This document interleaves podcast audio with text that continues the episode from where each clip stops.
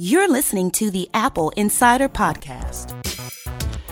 Welcome to episode 131 of the AppleInsider Podcast. I'm your host, Victor, and joining me is the inestimable Neil Hughes. Victor, you have quite a booming voice today. Do I need to do that again without quite as much? No, no, no, no, no. It just sounded good. I liked it. all right. So, here on iPod Insider, we talk about all things iPod right? We talk about all things iPod Nano. We talk about iPod Shuffle. We talk about iPod Classic. We talk about iPod Touch. We talk about all things iPod, right? well, what's funny is um, I've been saying for a few months now here on the podcast that I expected an iPod refresh or update this summer. Um, you got one. Right. I, I, did. I was right. And what's funny is um, you know when you when you work in this business and you and you do it if you have you know some sort of common sense in how it works apple's not that surprising they're actually very predictable very routine very steady in how they do things and the iPod Touch has been on a two year upgrade cycle for a while, and it hadn't been touched in two years, no pun intended there. And um, yeah, so I just had said a few times here on the podcast, you know, I, I think that we'll probably get some form of an iPod Touch update this year. Uh, it's not a very big one, but um, if you are in the market for an iPod Touch, um, you now get double the storage for less money. So now uh, starts with 32 gigs for 199 or 128 gigs for 299. But really, the real story here is that the iPod Nano and the iPod Shuffle are dead. Okay, so I understood when they said that they weren't going to make any more iPod Classic, and they did that because they simply couldn't get the hard drives any longer. What's what's the reason for killing the iPod Nano and the iPod Shuffle beyond they're just not selling enough? I think that's the entire reason. That's it, huh? I mean, right? It's got to be it. Hmm. That's the only thing I can think of. I mean, I I really like the iPod Nano. I, I, to be fair, I, I like it, but I don't own it, so you know it's you not like, like it that much, did you? Right, but um, you know, if they made um something uh that, like that that had was a little more capable in terms of like you know uh, doing AirPlay or whatever, it would be something that I would consider. You know, I would have liked to see something that form factor and that size be like an Apple TV remote or something. I think that would have been cool. But I, I think it was a really well designed, pretty brilliant device. Um, I had the clip-on Nano before that, um, and I used to just run with that exclusively, and I loved it. Which which clip-on Nano? The clip-on Nano with the screen, or the clip-on Nano with the screen? Because the clip-on one, the sixth gen was not a clip-on. You're thinking of the Shuffle. Right. There was a clip-on Shuffle, but the right. there's there's one clip-on Nano. There's one clip-on Nano. That's the square. That's the one that people turned into a watch. Yeah, that's the sixth gen one. Yeah, that's the one I'm talking about. That's the only clip-on Nano. Yeah. Yeah, that was the sixth generation one. The seventh generation was the uh, the the rectangular with the screen with a home button. Yep, it looks more like a small iPhone, except that all the icons are wrong. yeah.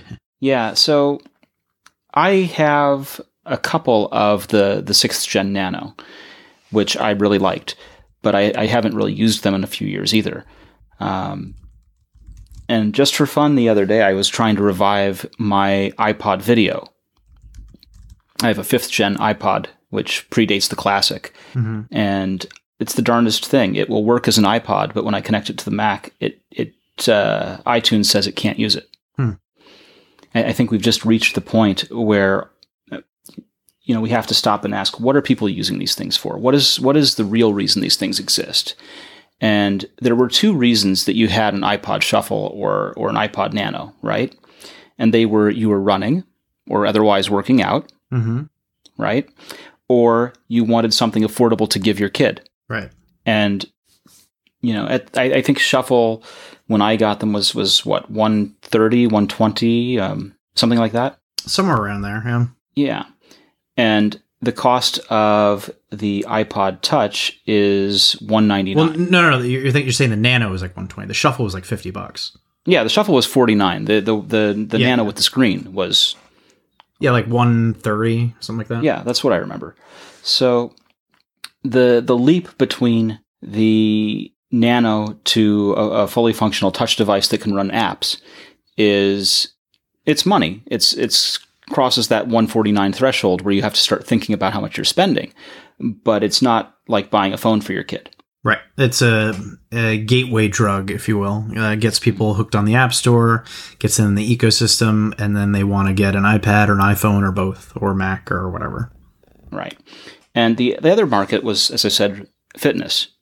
And fitness now lives on Apple Watch. So if you're going running, you put music in the Apple Watch and you take off and you go and you use your Bluetooth connected headphones. So now that the iPod Nano and Shuffle are dead, uh, I would hope that this year's presumed uh, Apple Watch refresh um, really ups the internal storage because the the Apple Watch has eight gigabytes of storage, but only if you're loading music onto it, you can do a maximum of two gigabytes, and that's just not enough. Um, as somebody well, who works out solely with my watch and I don't uh, bring my phone with me when I go for a run, I would much rather have as much usable as I want. If I don't want to install any third party apps on my watch and I just want to load it up with, you know, four or six gigabytes of music, whatever I can fit on there, I should be able to do that. Yeah. That, and that was the original argument with, with larger storage iPods way back in the day. You know, we used to have iPods that were 10 gig, 15 gig, and 20 gig.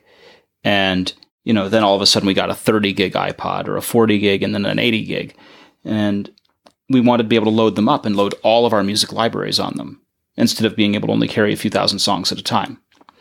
For your runs, you, you could do smart playlists and you could set up different playlists for different days, for example, and switch playlists out. But you don't want to pay that much attention to it, I sense. You don't want to actually have to manage this, am I right? Right. It would be nice to just be able to load more music on there. Some of this is going to be addressed with WatchOS 4. They're going to allow multiple playlists now, which will be great. But again, you're still limited by that two gigabyte number. Um, and it would be nice to have a combination of playlists and some more storage and some more flexibility. You know, hopefully the third generation, you know, Series 3 Apple Watch will address some of that as well and give us maybe 16 gigabytes of storage, maybe a little more. I still remain skeptical about an LTE radio um, in the watch just because I don't see that getting a full day of battery life when used on its own without it being paired with a phone. But in a perfect world, you just have Apple Music or iTunes Match or I, uh, iTunes in the cloud or whatever they call it now, iCloud Music Library. Um, and just have all of your music accessible that way to stream. That would be amazing, but um, considering the space constraints of the Apple Watch, um, and the power needs of LTE. I'm guessing that is not going to be happening at least this year, but we'll see. Who knows? And and there are power management tricks that you can do. You know, you can say if we're in the presence of the phone, if we're in, connected to the phone, either via Bluetooth or or Wi-Fi, we're in range of the phone. That um, we don't have to power on the LTE radio. We can put it to sleep and not use that that power. And when that connection breaks, wake it up yeah, I mean, if you could get, you know, put it this way, if Apple could get a couple hours of battery life of Bluetooth audio streaming, LTE, um, GPS running, all that kind of stuff, would they ship that, or would they, they ship that? Yeah, like is that enough battery life to say that this is a usable product? Uh, that that's obviously the balancing act. They have to ship the product that people are going to want and not be disappointed in and be able to say it's the same battery life as before or it's even better. Yeah, like where's the limit, right? Like half marathon runners, if you run a half marathon, you should be able to get to max that bad boy out, stream music, Bluetooth, um, GPS, uh, you know, uh, run tracking, all that kind of stuff. You should be able to get at least what, you know, an average pace for a 12 mile run. I think it's doable, but you don't want to reach the end of the run and have no battery. Exactly. You you want to be uh, able to and, reach and this, the end of the run and still go for the rest of the half day. Th- these are some of the problems that Apple has run into with the Apple Watch, and it's important now that we're looking at the Apple Watch as the iPod successor because when the Apple Watch first came out, they were very conservative with the apps about battery life in order to conserve it. And then they came out and admitted afterwards the improvements they made in WatchOS 2 and WatchOS 3, where they found that people were not interacting with the watch as much as they thought. So then they went to allow some of these apps to use some more processing power because people were getting over a day out of it. But when they were testing it on their own, they were testing on the assumption that people were going to be opening apps on it because that's what they thought it, it was going to work like. And they were messaging and doing all this and doing all that. And for the most part, people just use it as a notification device. However, um, I could see a situation in which once you pack in an LTE radio and can leave your phone at home, now you now it changes and now you start interacting with it more and so not only is the lte radio draining your battery but you're draining it more because you're using it more and then that yeah. becomes like a double crunch on the battery so i think apple is kind of in between a rock and a hard place with what they do with the apple watch but it will be nice to see uh, I'm assuming, you know, some more attention placed on it now that the iPod is for the most part dead, with the exception of the iPod Touch.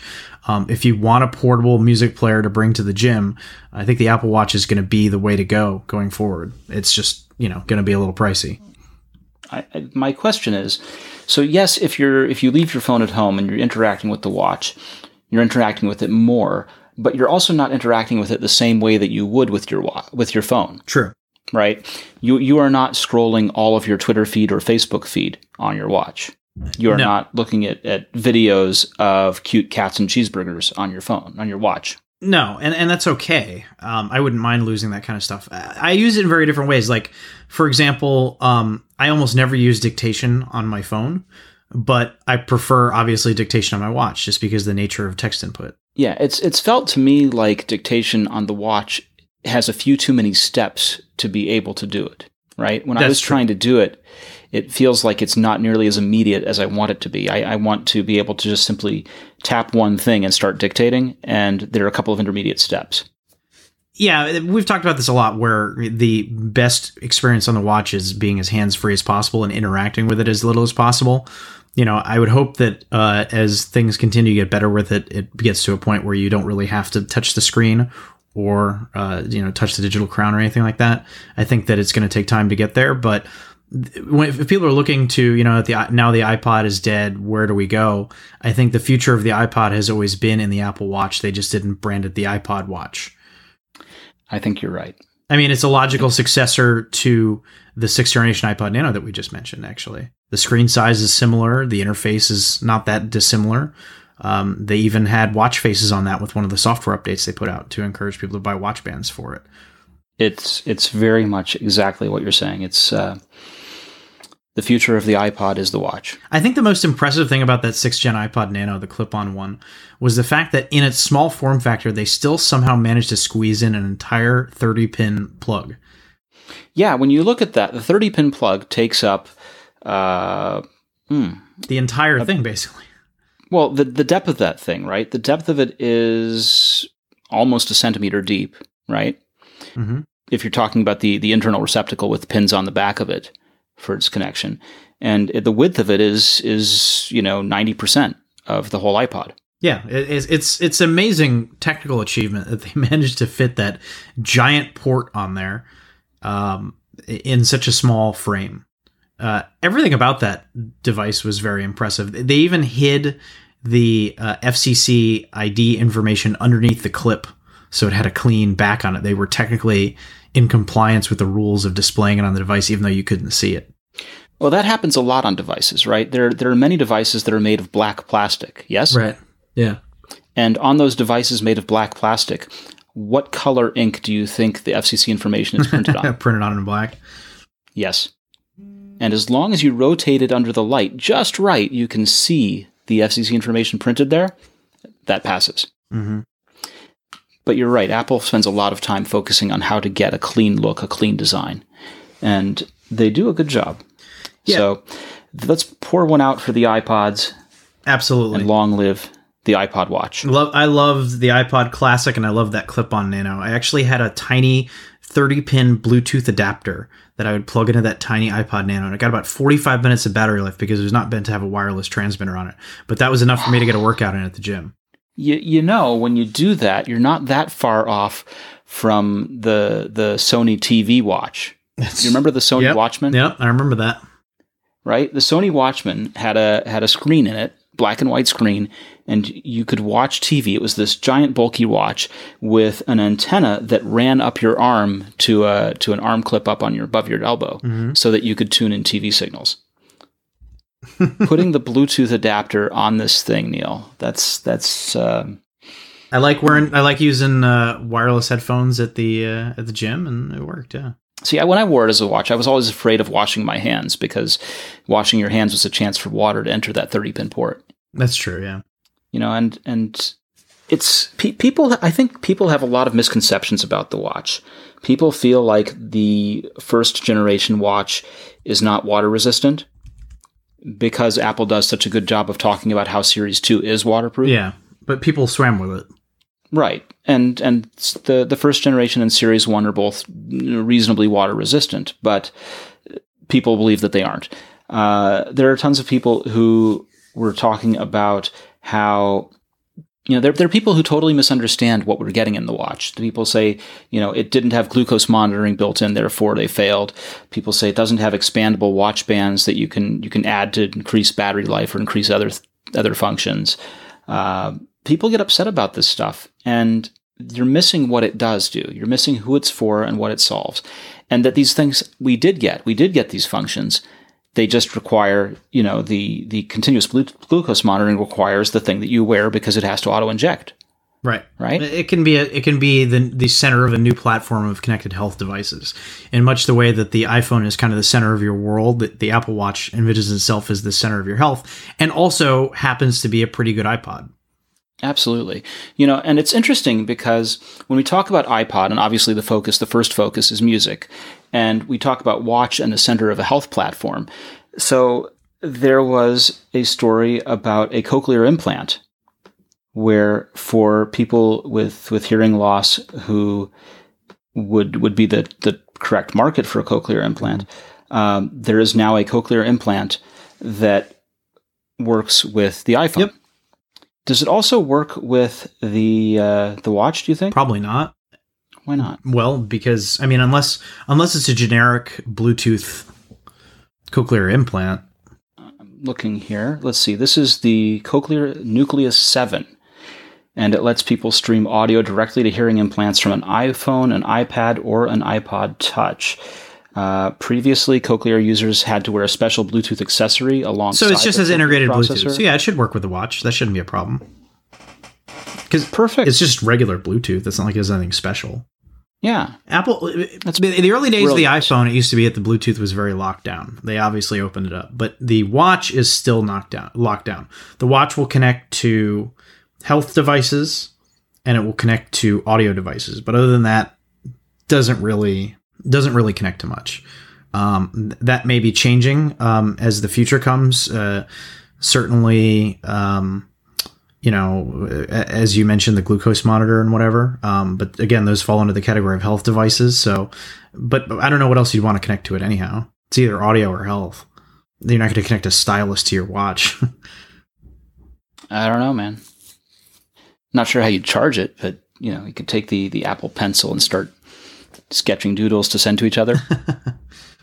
but that's that's one of the things that we found with the watch, right? No no one really draws these doodles to send to each No. other, right?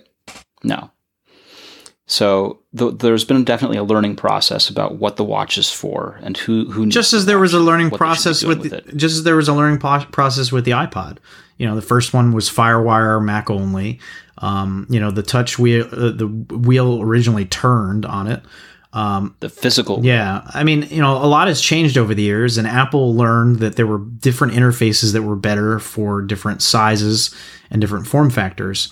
And then obviously, ultimately, they they came upon the iPhone, which was the successor to all of it. But it- it's funny that you know when people were imagining the first iPhone, they were thinking in terms of iPod and a click wheel, and that would be how you'd interact with it. Um, Steve Jobs on stage even made a joke about it with like a rotary phone in place of where the click wheel would go.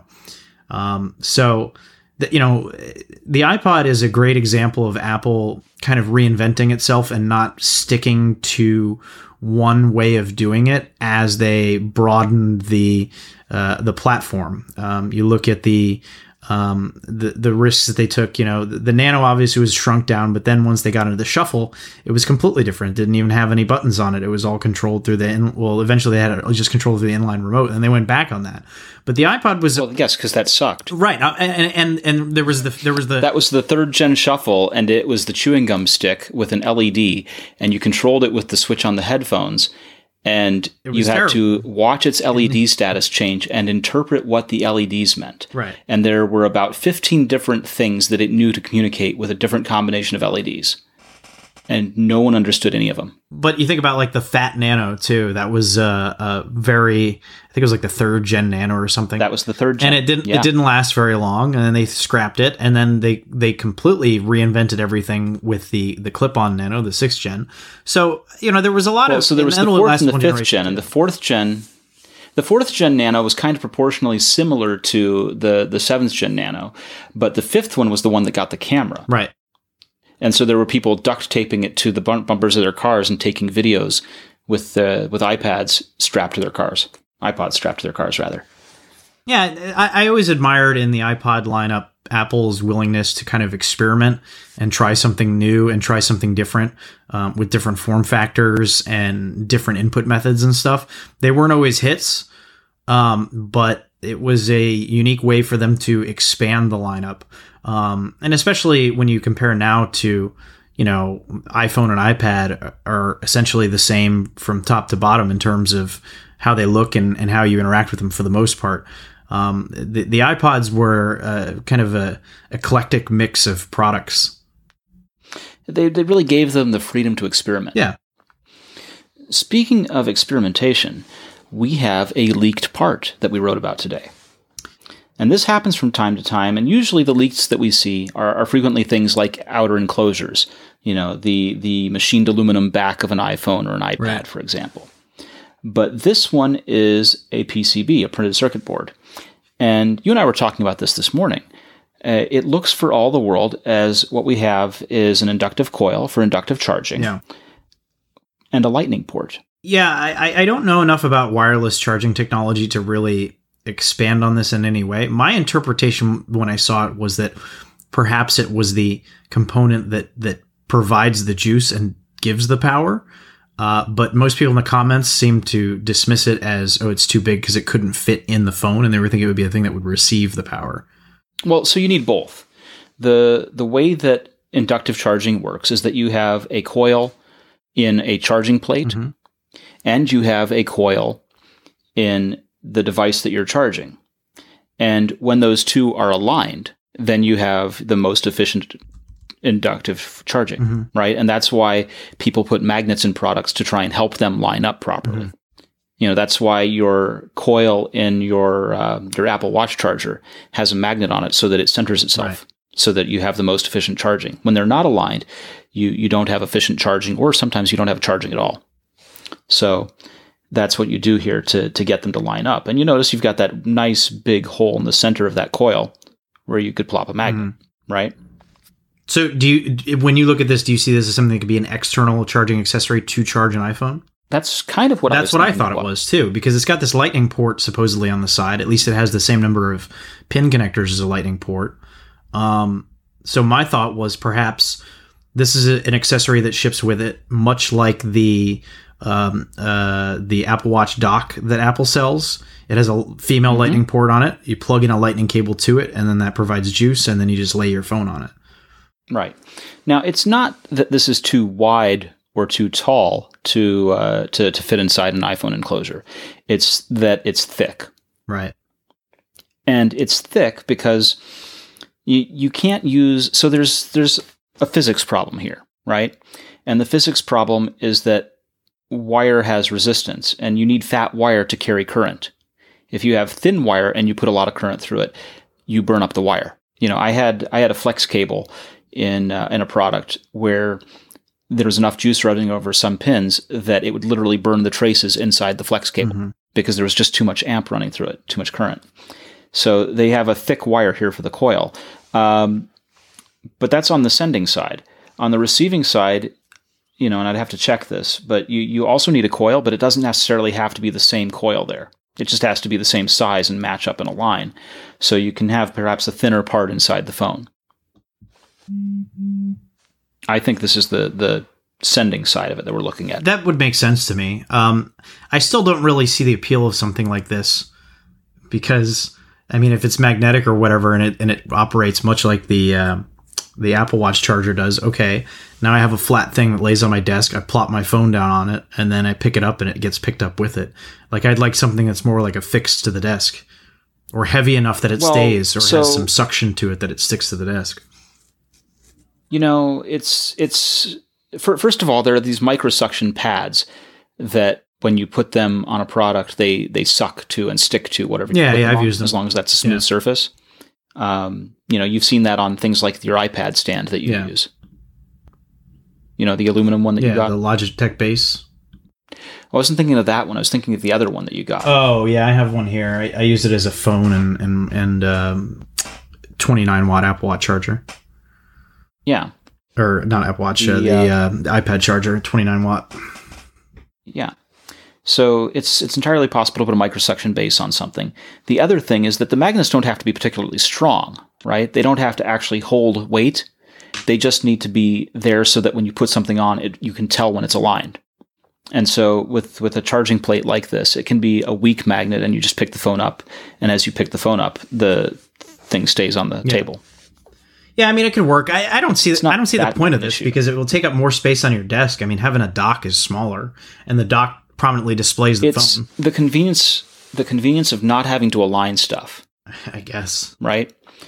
You you really I mean when I'm so at night I have a stand on my bed table and it has a lightning port lightning plug sticking up and I have to in the dark try and align the phone on this stand on this plug and it's not exactly easy. And if I'm if I'm doing it in the dark without that stand then I have to fish around and find the port mm-hmm. and get it to plug in. And yeah, I can do it. But would it be just simpler to simply put the phone down and have it charge? Yes. yes. Absolutely. And for a time, we had here a, uh, and we wrote about this on the site a couple of years ago, a My Unu uh, battery Yeah, case the that had yeah. a charge plate. And it had weak magnets in it. And it was really convenient. And sure, the charger took up space on the counter when we weren't using it, but who cared? It was really super convenient. So, I, I don't doubt that wireless charging the iPhone is going to be a big hit. Um, I just don't care. well, you will when you get it. I don't think so. Then it won't matter for you, but it'll matter to Pretty else. much. I don't know about everybody else, especially if you have to pay extra to get the charging dock. We'll see how that turns out. It's it's not entirely certain yet what Apple will do about that. Now this. So I want to talk a little bit about Casper mattress, right?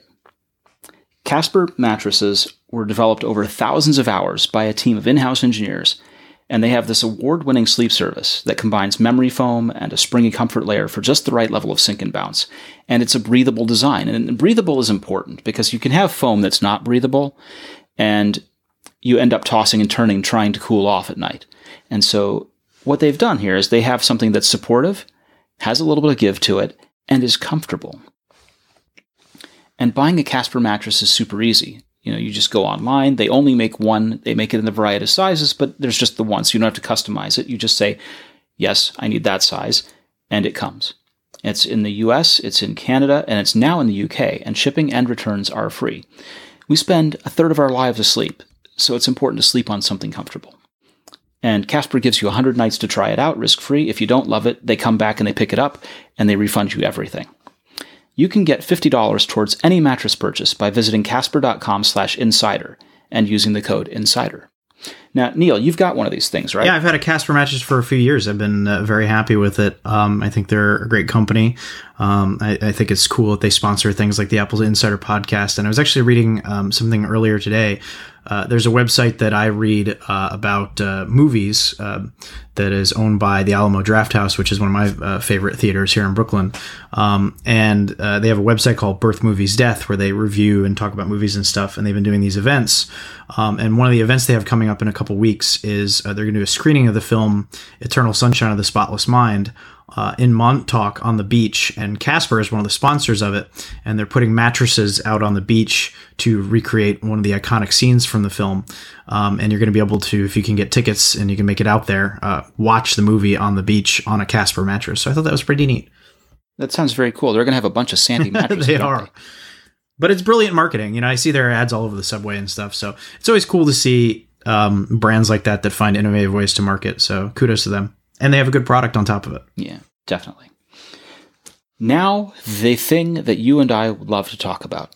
I want to talk about iPhone Okay. 8. I'm ready. Are you ready? Okay.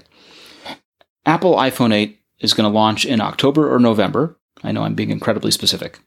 Without a white bezel option. This is the only uh, time we've heard this rumor, so take it with a very large grain of salt.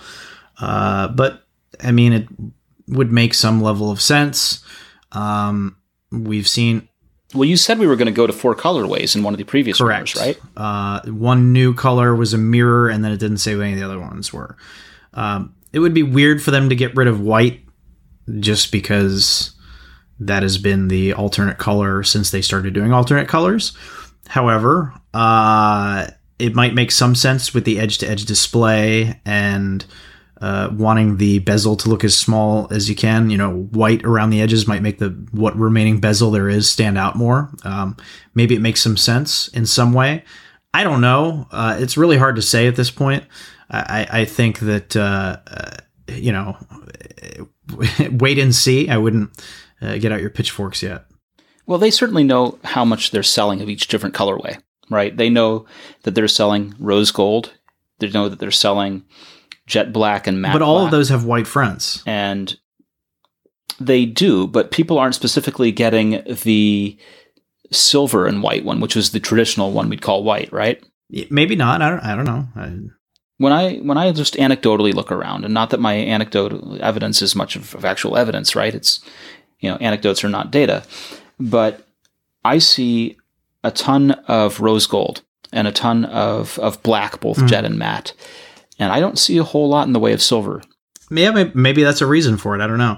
It would be interesting to see, you know, if they continue to offer, for example, a gold phone, how that works with an all glass back. So you're going to have gold painted glass, and then at what point, because you know, if you don't have eh, like eh, eh, metal around the edges, I guess. Uh, at what point does it fold into either a white or are they going to bring gold up to the edges around the screen? Like, what is it going to be? Because the, the reason they do that with with the current iPhone design is it would be weird to have gold around the the bezel on the front of the screen while you're looking at it. Just yeah, it yeah, it wouldn't look very good. So they don't do that. How do they solve that with this? Is it going to have white around the front? I, I, I don't know. Well, and that was one of the things that that people talked about with the product red iPhone. Yeah. Right. Mm-hmm. You remember this? What color is on the front of the product white. red iPhone? What color should it? Be? A lot been? of people felt it should be black. Yes, and and they're not wrong. You know, the the red and black is a classic combination. It looks really good, and it would have echoed back to the U2 iPod. Yeah, you know, there's there's a lot of good in that. So it's entirely possible that we see the uh, the white frame, the white front go away, which is is interesting in part just because that was the one that was the most difficult for them to create in the first place. Mm-hmm. You know, it was it was. Uh, they announced the iPhone 4 with the white front and then weren't able to deliver it for almost a year. You have a robot vacuum cleaner in your house. I have a robot vacuum cleaner in my house in my too. House. I, have one in your house too. And that's precisely why we're talking about this story, because one of the things that happens is that Roomba was talking about, or iRobot, Roomba's parent, was talking about being able to map users' homes and then sell those house maps to smart home vendors as both another revenue source and potentially providing some kind of service around it, right? You know, being able to sell that to smart home vendors who could then sell you, you know, you really probably ought to have like a, a light bulb or a smart oven monitor or internet connected uh, smoke alarms, right? That sort of thing. All based off of the house map generated mm-hmm. by the robot. Now, clearly, I, I don't have a robot vacuum cleaner in your house. But if I did, I could see the map yep. of your apartment. So Apple, in in a move that surprises well yep. just about no one, has confirmed that they are not going to upload, share, or sell any of your home data that will be uh, at all generated or used or whatever with HomePod. Yeah, this was a, a reader that uh, reached out to Apple and got an official response for them, and not particularly surprising, likely to most listeners of this podcast, just because um, you know you, you, guys are the most hardcore of the most hardcore that really know how the company operates. But uh, we decided to run this story today because a lot of our readers are more casual Apple fans that don't necessarily understand these things. And given the traction that this story got on Reddit and, and comments and stuff like that, um, and shares on Facebook, it clearly was something that resonated with people but you know apple's business model is not to do that kind of thing but what, what i found very interesting about it was uh, the reveal that all the analysis of the room is going to be done directly on the device, powered by the A8 chip, and it's going to be stored there and will not be uploaded to Apple. So some people in the comments were saying, "Oh, how much could you really be able to tell about a room through just audio?" Uh, well, you could tell quite a bit about just a room um, through audio. Like, everything. Yeah, that's kind of how sonar works. Yes. So uh, you could tell how large the room is. Um, you know, you may not be able to tell what brand of uh, of television set they have or something, but you could certainly tell where objects are are in the room, uh, what the general shape of the room is, um, stuff that would block sound or whatever. Uh, I mean, that's just how sound works. So, well, what because you've got speakers and the microphone, it's not just the distance and time delay for for things telling you how big the room is. It's also um, what reflections are coming back. It's mm-hmm. also mm-hmm. what frequency response sounds like in the room. So should you re-equalize the audio to accommodate right. the way that different frequencies are absorbed or reflected in the room? Th- this is stuff that has been done in some form in the past, but has only been available to consumers at super high expensive price mm-hmm. levels. Mm-hmm. This is this is the kind of thing that audiophile nerds geek out on because it's it's stuff that was only available if you bought speakers that cost twenty thousand dollars, and now they're available for the the small princely sum of three hundred some. And there have been more basic versions of this. Um, like if you get a surround sound system, they'll tell you to put a microphone in the center of the room, and then it'll measure the distance from all that. It's not exactly the same, but yeah, and and I have that both in the home stereo and yeah. in the car stereo. Yeah, I mean that's not anything that new. Time will tell how advanced Apple's is. It could be some uh, you know snake oil sales going on here too, uh, and just making it sound more fancy is. Because how much can you really put into a three hundred fifty dollar device? But regardless, the reason that this is relevant to people that are kind of dismissing it is because well, I, I think hold yeah. on, hold on, stop, stop everything. Uh, let me let's let's clarify the systems for the home stereos and receivers and the audio car receivers that measure the room do it by right. playing white noise through each different yes. individual speaker and then right. measuring that back. My understanding is that HomePod does not go through a setup rigmarole playing white noise, and that's part of what's unique here is that it just plays the audio and it's listening to the audio come back. Well, the problem is and matching that. The, so the you, problem is this thing is not actually shipping. So we can say what it's supposed to yeah. do, but until we get it in our hands, which by the way is not for five more months, um, let's yeah. You're, sure. you're buying me one, right? no, I, I mean, awesome. you know, it'll probably be pretty cool knowing Apple, but still, uh, you know, we try to be objective about this stuff. You take everything with a grain of salt. Whatever Apple is going to ship, we'll we'll review it based on that. But this is what they claim it's going to do. In practice, um, who knows? We'll see. So, iRobot wants to spy on you and report what your home looks like inside. Apple will. iRobot sees it as a potential revenue stream for customers that opt in.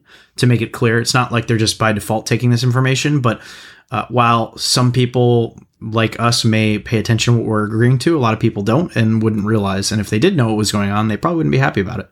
Well, and it's important to understand is you know why does your vacuum cleaner need to map your house in the first place? And it's it's a useful or semi-useful feature if we're talking just about vacuuming. You know, when when my vacuum cleaner drives around the house and finishes and returns to its base to charge, I get a map showing where it's been, so I know how much of the place actually got vacuumed. Was there some obstacle in the way that prevented it from getting to one corner hmm. of the room, kind of thing? That's really the utility. That's that's the right. use case there's there's nothing quite amazing about it. And you can't really do anything beyond seeing that and observing that yeah, yes, you know, you couldn't get behind the the leg of that chair there. Okay, big deal. That's yep. that's all there is to this. Yep. It's it's not a whole lot more. Now, let me ask you a question. How many emails do you have in your inbox right now? Uh my work inbox currently says I have 16,491 unread emails. Yep. Nice. That's pretty awesome. I I used to have a um, an email forwarding rule set up so that I would forward it to another email account yeah. just so that everything got archived. And I would never actually read it because right. it was the archive. What did I care?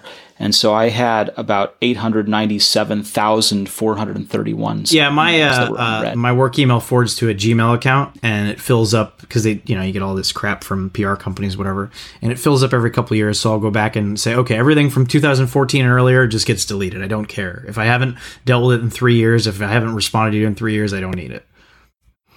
Yeah. So if your email is anything like ours, the the answer is not this number. The answer is simply just too many. So, the secret to reaching inbox zero, the, the secret to taking back email sanity is something called SaneBox. And SaneBox sorts through your email, and really I can't recommend enough. SaneBox sorts through your email and moves all the trivial stuff into a different folder, so the only messages in your inbox are the ones you actually want to see, saving the average user 10 to 12 hours a month on email time. And because we could all use a little more organization in our email lives, we've got a deal for our listeners. If you visit sanebox.com slash AppleInsider, they'll throw in an extra $25 credit on top of the two-week free trial. So you get a two-week free trial, and if you visit sanebox.com slash AppleInsider, that's S-A-N-E-B-O-X dot com slash AppleInsider, you get an additional $25 credit on top of that. This is a story that was near to me. This is one that I was interested in. So there's a patent that was published on Thursday that shows a method of overlaying interactive digital information onto real world environments displayed on a portable device screen. Now, this is basically ARKit, right? This is augmented reality so far. And the, the, the, patent has covers a method for representing points of interest in a view of a real environment.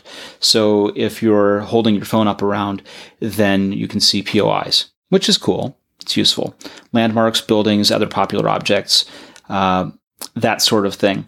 And, and this has been done before in a couple of ways, but this patent takes the idea beyond just two dimensional maps and adds augmented reality into the mix and is, is a little bit different in how it's doing it. What really resonated with this patent for me, what made me interested, is that at the very end of it, there's a detail mm-hmm. about a head mounted display. You know, it's not just about the doing this on the phone screen it's also being able to interact with point of interest overlays with a head mounted display and being able to reach out in front of your face to, to manipulate it. So there's the display, there's augmented reality, and there's hand tracking involved, which is seriously cool.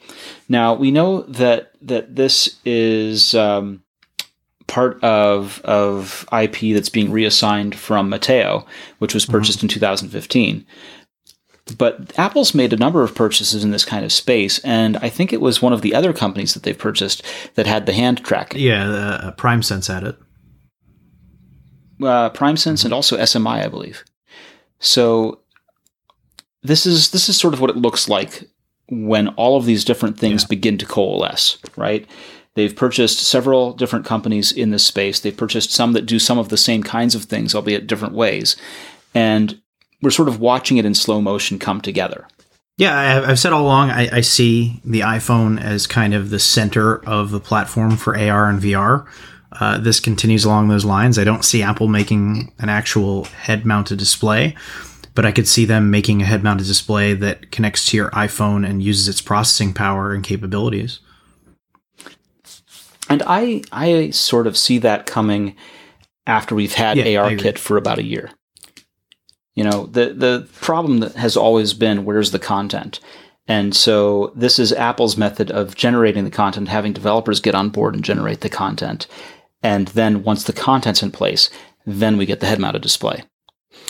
And it's it's entirely possible, right? We've got the watch, we got the phone, and the phone is the center of the world, or has been the center of the world for a long time. I, I think that what happens is just as we talked at the beginning about the Apple Watch getting an LTE radio and the watch becoming more independent, that after you've established here's what the head mounted display looks like, here's how it works with the phone for a couple of generations, yeah. that you can then divorce it from the phone. Just the same. I, I just don't see Apple the making watch from the phone. display.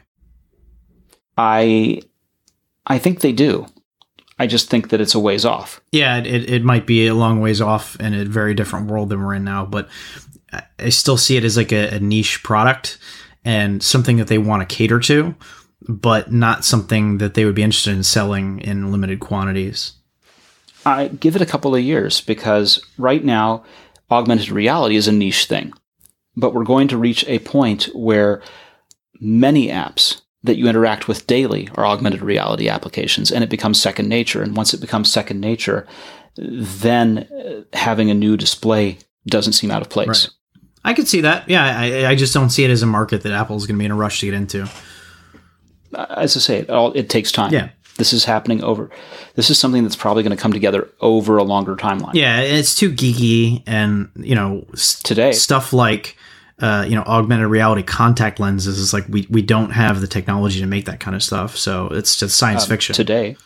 Yet, right? At one point, we might get there, but again, you know, I don't wear glasses. I don't wear contacts. Do I really want to start wearing glasses just to get those features? I, I, and many people said that they didn't wear a watch, but now you all, you know, why would I care ever wear a watch? I've got a phone. Right. Right. And yet tons of people are now wearing watches that did not wear watches before. That's true. Yeah. So it's it's certainly within the realm of possibility. Yeah, you'll give me that? Absolutely. I don't deny that. Yeah. Okay. I'll take it. iOS 11. We published a story about the coolest ARKit demos that we've seen so far, and I want to talk about them. So yeah. here we go.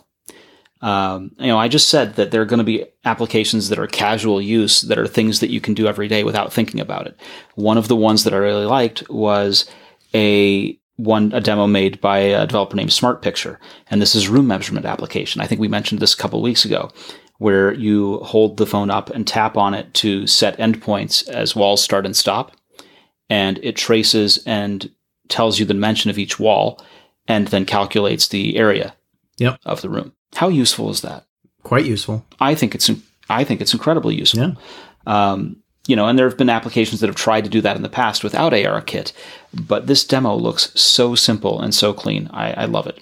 It really is great. You know, you're trying to figure out how big your room is and whether or not something will fit. This is perfect. Mm-hmm. Um, we know that IKEA, for example, IKEA is huge into doing things in virtual reality. IKEA has, for years, their whole catalog their catalog is a lie. Every part of their catalog is a computer generated image. There are no photographs in their catalog. And so I fully expect them to adopt this kind of thing so that you can see and place furniture. And in fact, we have a demo from Asher Vollmer who shows a, a catalog of furniture that he's created in ARKit and you orient which you, you place it in a room and orient which direction it's going to go and it literally drops in from the top of the screen. Mm-hmm. and then you can resize it and rescale it and arrange a room and see what it's like. Now this is a big deal. A lot of people say why does this matter? What, what, what is this for and what you, you realize is that there are people who have vision people who are able to visualize something right and there are people who cannot visualize things. And for all the people who have difficulty visualizing what something looks like if the color changes. Yeah. What something looks like if we rearrange the furniture without actually moving furniture around. Mm-hmm. People who who need to actually see it to understand. This is the answer. Yep. What's that carpet going to look like on the floor? What's that paint color going to look like if I paint the wall? You know, run, run down the list precisely what what happens if we paint the outside of the house white instead of gray? What happens if we change the door from blue to red? And you know, there are people who say, "Well, it sounds like a nice idea in theory, but I can't picture it." Now you can. I think that makes a huge difference, and I think that's going to have uh, knock-on effects not just for the homeowner or the apartment dweller, but also for architects and interior designers. Yeah, I agree. Right? It's it's big. Um, you know, there, there are tons of fun demos as well, right? There's the blob that works in conjunction with Vive and ARKit.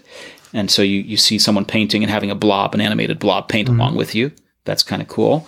Um, there was a demo of someone dropping Mickey Mouse into a scene in front of the D23 Expo, which is the, the Disney mm-hmm. fan event. And so now we can talk about now is is dropping Mickey Mouse into a scene in front of D23 a big deal?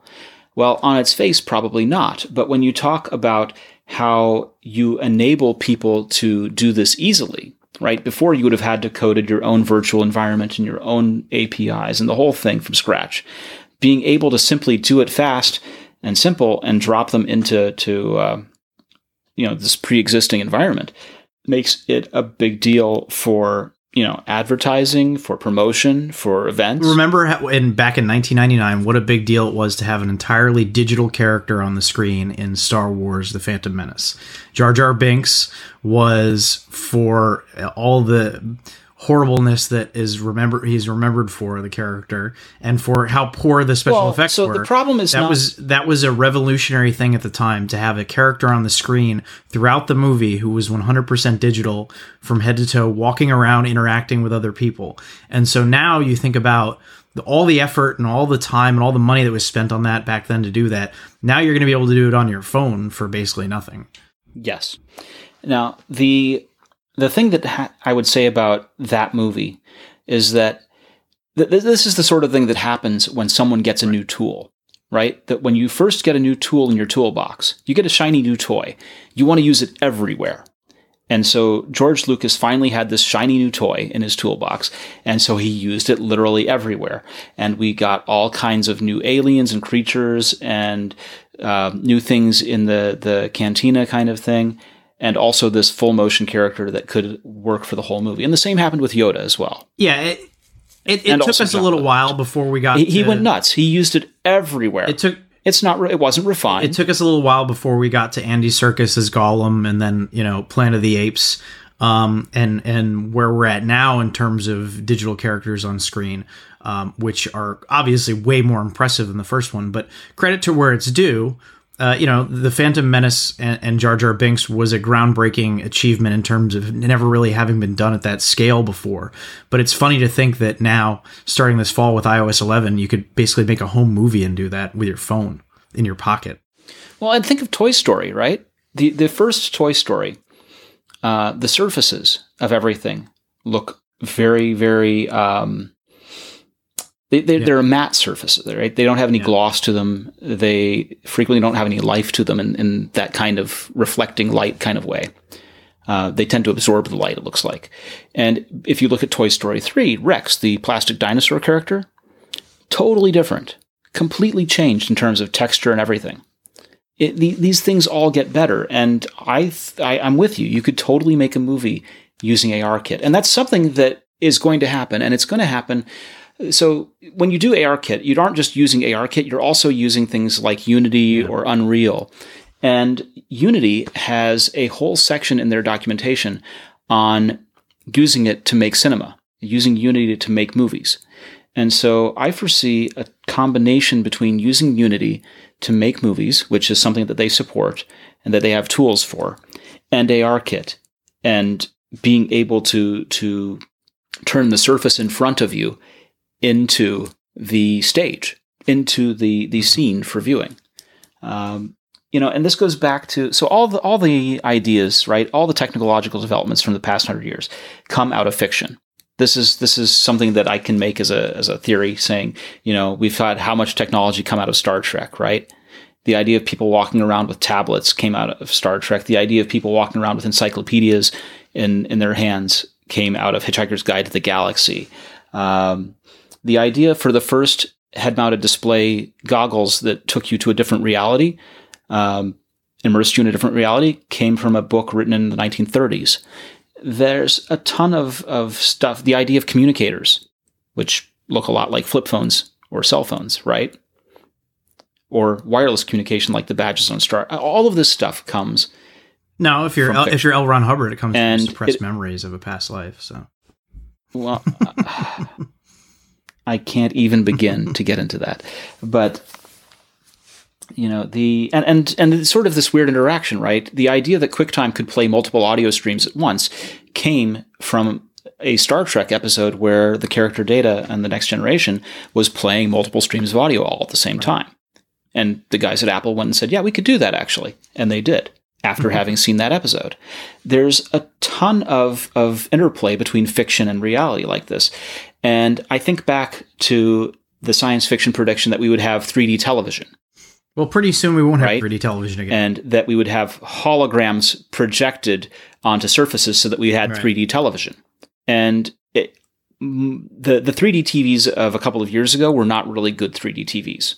no, The idea of using ARKit as 3D TV is huge, and that delivers for me on the promise of what we were talking about as 3D TV. But it's it's not just about entertainment. You know, uh, urban planning. I mentioned architecture a little bit ago, but urban planning. If you took maps, you could take buildings and you could plan roads and you could lay it out and virtually experience what you've laid out. That's a huge deal. Urban planning is kind of a hard thing. You know, you you have different layers, right? Whether you've got buildings, roads, um, an underground subway system, you have a lot to work with there, and being able to develop as a part of a panorama and then simulate and, mm-hmm. and it's huge. It redefines everything. Uh, you know, we're seeing turn-based gaming, right? Tabletop games. Well, Directive Games has a, a game called The Machines, which they've already set up and mm-hmm. are running on ARKit, powered by Unreal Engine 4. It's impressive, and this is all early days. This is stuff that uh, has been done, you know, just with demo software without any consumers to buy it yet. So it's only going to get better. You uh, did you see the uh, Aha? yeah, that was demo? great. I like that a lot. Yeah, so um, there was the band a-ha from the '80s, eh, about 1984, I want to say. It was one of the the top 100 songs on MTV, and "Take on Me" was this video that was the interplay between the real world and a hand drawn world. It was an animated yeah. vi- music video. And a Chicago studio has recreated that kind of animation, but using ARKit is able to mm-hmm. render it in real time.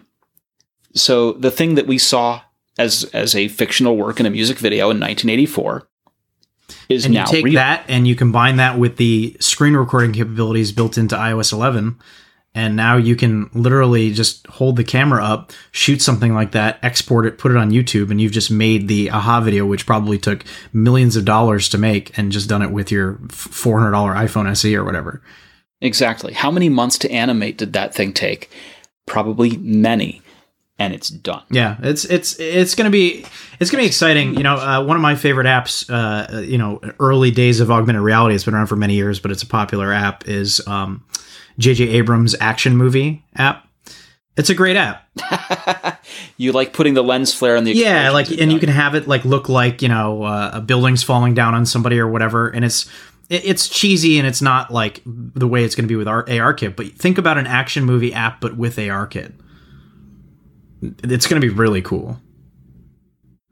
You know what we need is we need a way to just as there's inter audio communication. Mm-hmm inter-app audio communication where you can share audio and link it from one application to the next. We need to have ways to share augmented reality between applications. Yeah, mix them or whatever. And- oh well, mix them or or be able to take things done with one augmented reality app and then share them to another one and impose more stuff to it, so that I can shoot something in the AHA method and then impose action stuff on yeah. top of it from the other one. Um, and and also for live video, right? I should be able to hold yes. a FaceTime call with augmented reality. I should be able to look like right. a I mean, they animated are, they already did that in, in iChat. To, to my caller. Mm-hmm. Years ago, yes.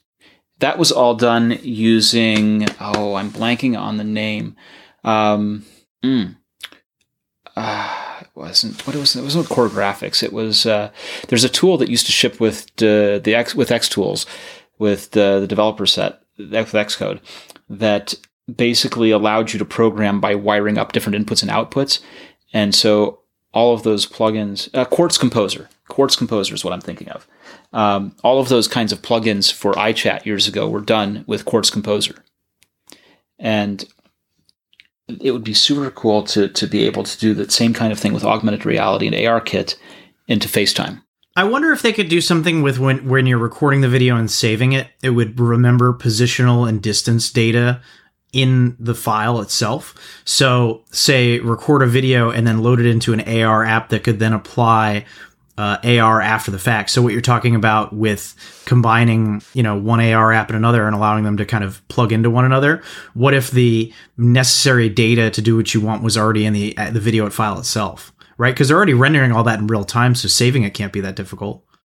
Yeah, and one of the interesting things is remember Lytro? Yeah. So Lytro was all about measuring the distance and being able to refocus after the fact. Mm-hmm. And they were convinced that they were going to be the next big thing in filmmaking. Right? They cut off their consumer entity and started trying to make cameras for movies. Yeah. And it's a cool idea, but if you have positional data, if you have distance data, can you do something like that with If- your iPhone? If you have two lenses, yeah. Okay. So this gets interesting, right? It gets what very if, interesting. What, what if instead of have you know some people, a few people, filmmakers having a Lytro camera, basically, if everyone has one, then everyone has the ability to make movies and things like this. Not just a Lytro Big. camera, but a Lytro camera connected to a very powerful computer in your pocket. Yes, I like this future. Mm-hmm. It's exciting. we have a series of stories that we're going to cover here, and they're they're interesting. So we've been talking a little bit about, and and there's been a discussion going on in the United States about manufacturing in the U.S. And you know, there's it's it's interesting because every every uh, you know every every part of political life talks about the economy, and every part of political life talks about the job market and things like that. So you know jobs and job growth and job numbers. So Foxconn is is going to be bringing a factory or a trio of factories to the U.S. No, just one. just one. See, that's the thing is that we had a number of stories on this. Well, there was a mix. Yeah, well, that fake So news. it started. here- oh dear. So it starts with um, United States President Trump said in an interview with the Wall Street Journal that Tim Cook allegedly promised him three big plants, and the quote is three big plants, big, big, big. All right. Well, there's a number of problems with that story, and there's a reason that we report on it skeptically. Regardless of how you feel about Donald Trump, good or bad, whatever it is, these are just the facts. Apple has one manufacturing plant in the entire world. It's not in the United States. That's fine. They have some partners elsewhere. They've assembled stuff. They've even assembled some Macs at some points in the United States, uh, including at factories they used to have there. That's fine too. and they used to have uh, manufacturing in California. Right. Uh, now they have some manufacturing done in Ireland, but everything else is outsourced. Um, so if Apple were to get into the manufacturing business, which they have shown no indication that they would like to do, but however, if they wanted to get into the manufacturing business and open up three plants in the United States, that would be very big news, and, and Donald Trump would have very much to be excited about um, to have that sort of thing happen under his watch. Uh, having said that, uh, we reported that initial story with some skepticism because um, uh, Donald Trump tends to play a little loosely with the facts and how he presents things. And the truth of it is, Apple has always, for the past, you know, uh, 30 years or whatever, partnered with uh, manufacturing partners that handle the bulk of their production for them. So Foxconn, Right. They the they prime- contract out manufacturing to partners that manufacture for them. Right. So when we initially covered this story, we presented it from a perspective of Donald Trump said Apple is going to open three factories in the United States. That's probably not going to happen. What's probably going to happen is that uh, Apple is going to one of their partners maybe is going to produce some Apple products in the United States. Well, what ended up happening was even less than that. What ended up happening was there was a big announcement with uh, a bunch of Republicans uh, touting um, on Wednesday that Foxconn um, was is planning to by 2020 open a plant to produce uh, d- displays for large format TVs for Sharp uh, in Wisconsin. And they hope to, they say it's going to have about 3,000 jobs there, and they hope that they can eventually have, you know, uh, 12,000 jobs uh, as a result of, you know, ancillary things associated with the, with the factory or whatever. Uh, this factory has nothing to do with Apple. There's absolutely no indication that Apple is going to have anything manufactured there or use any parts from this place.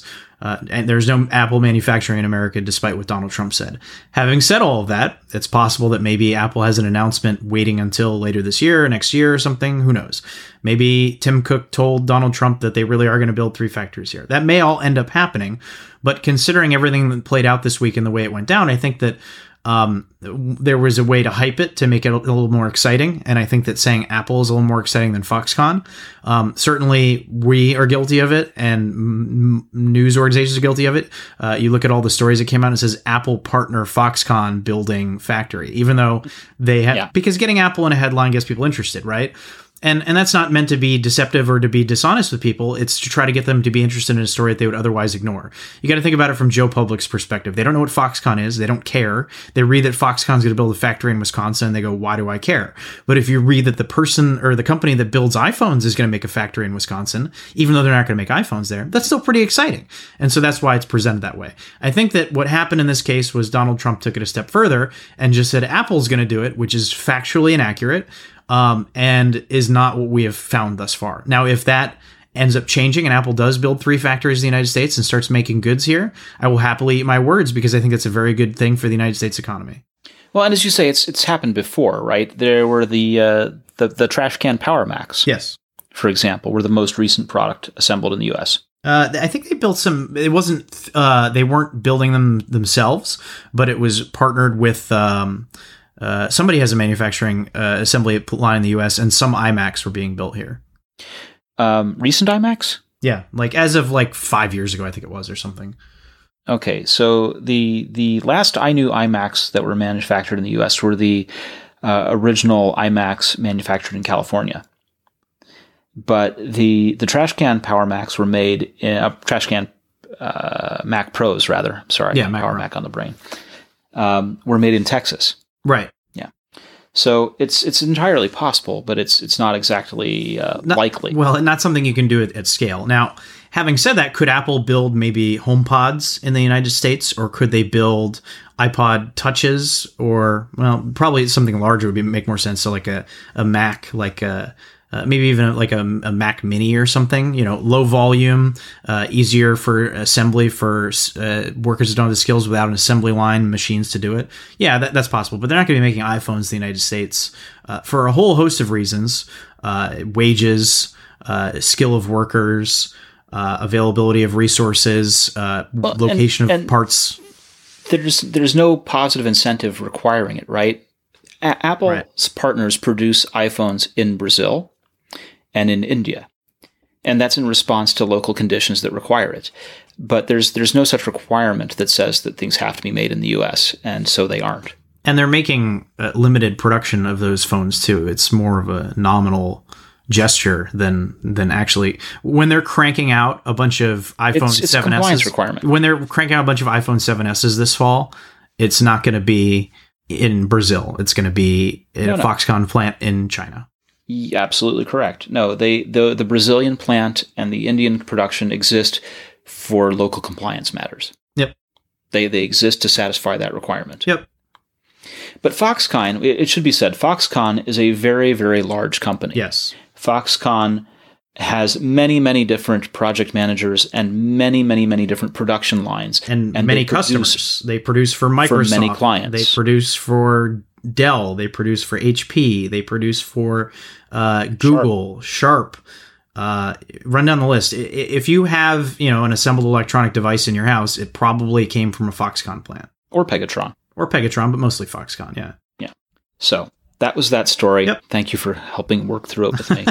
um, you know, and it's it's not a small thing. We're it, it, we, we're talking about it like it's a small thing because it's not Apple, but this is a twenty thousand square foot facility, three thousand jobs, and potentially ten billion over the next three years spent on it. Yeah, it's it's not something that we should minimize. It's just that that uh, it's not all it was cracked up to be at the initial story. Yeah.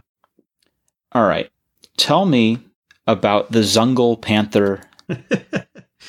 which I'm, I'm just going to repeat that for our, for the benefit of everyone. There is a product whose name is Zungle Panther. I'm going to get through this very quick, get on to a big story that we missed, and then we can wrap it. Uh, the Zungle Panther are a pair of bone conducting Bluetooth speaker sunglasses. Uh, they look like regular sunglasses. They're a little chunky, but when you put them on your head, you don't notice. And the idea is that they keep your ears open so that if you're, you know, riding a bike or skateboarding or whatever, you can hear traffic around you, you can hear people, you're less likely to get into an accident. The audio going into your head is actually through a piece of supposedly bone conducting uh, rubber or whatever that is on the back of the stem, for lack of a better word. Temple. Temp- That's called a temple. well, it, it runs behind your ear. The the, the whatever Yeah, it is. part of the gla- the part of the eyeglasses is called the temple. Okay, well, it runs behind your ear, and that's confusing because you have a temple on your head. So anyhow, um, Didn't say terms had to make sense, just said they have terms. So the, the pieces on the back of the temple um, stick to your head and very snugly and work to allow you to hear audio. I tested them out today. Um, we have a first look up on the site. They cost 150 bucks. They squeeze your head like a vice grip. Uh, you can actually hear the audio when you take them off, and people around you can hear the audio. Um, it's, I mean, does it keep your ears open so you can hear noise around you? Yes. Um, do they look like regular sunglasses? Yes. Other than that, would I recommend this product? Not really. I mean, I guess if you want to have some audio playing kind of around you and sort of, you know, in a tinny way, and to be able to hear cars while you're going around, uh, then that might have some appeal for some people. But for the ma- vast majority of consumers, don't bother. It squeezes your head. Uh, they don't fit very well. It's not like I have a huge noggin. And um, I found them to be very uncomfortable and they gave me a headache. So I don't think I can recommend that product. But I I, I want to point out that uh, Google Glass used to do bone conduction for its audio, or rather, I should say, it still does bone. probably a much better version of it. Uh, probably, and there they considered fit to be very important, so it was actually comfortable. Yeah. It, it still Yeah, with these, a little bit tinny. With these, But- people are saying it's not actually bone conduction; it's little speakers in there. I don't even know, it, but you can hear them when you take them off. Like it's audible, which is Yeah, I don't remember being able to hear Google Glass. yeah. I don't I don't think that's how bone conduction is supposed to work. So it's questionable whether it's actually bone conduction. But there you go. The story. But with a name like Zungle Panther, how can you refuse? The story I wanted to at least acknowledge before we sign off because we didn't talk about it. Adobe announced that Flash is dead. Uh, end of life plans for Adobe Flash. They're going to stop distribution of it by 2020, helping um, content partners and creators phase it out. Uh, we still have a lot of Flash on the internet. Uh, Apple has done their part uh, in the years since Steve Jobs penned his very famous 2010 Thoughts on Flash memo, talking about how it was unfit for the modern era. Um, it'll be dead in in three more years. We're just uh, kind of Well, it's you know we, we've we've effectively killed it anyway, right? It, it's been out of Macs for ages. try to in terms of to not being distributed in Safari and, and things like that. It's been off of Chrome for about a year. try to go to your cable provider's website and watch some video. Try to go to a lot of major websites and watch some video and see how well it goes. Right, but here's the thing: is that it's not in Chrome, it's not in um, Safari, and it's not available as a plugin for whatever the heck uh, Microsoft's calling their browser now, Edge. Right. So being able to watch that media is is becoming harder and harder every day. And as it becomes more and more difficult to watch that media, content providers are going to stop using that to provide media Right. because no one will be able to see it. Yeah. So whether or not it's by policy by Ad- Adobe retiring it or or by just the fact that it doesn't work anymore, um, it's going away. Adobe saying it's going away just helps speed that up.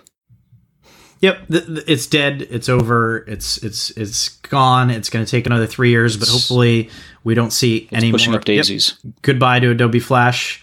Steve Jobs. This is a dead parrot. Steve Jobs helped push it over the edge, and thank you for that, Steve. Oh, you know what? We should do the typical closer. Neil, where can people find you on the internet? Uh, you can read my musings at appleinsider.com and you can follow me on Twitter at this is Neil, N E I L. and you can find me at, at vmarks on Twitter. We are going to be back next week. I want to talk CarPlay when we do next week, and we will see you then. Thank you for listening.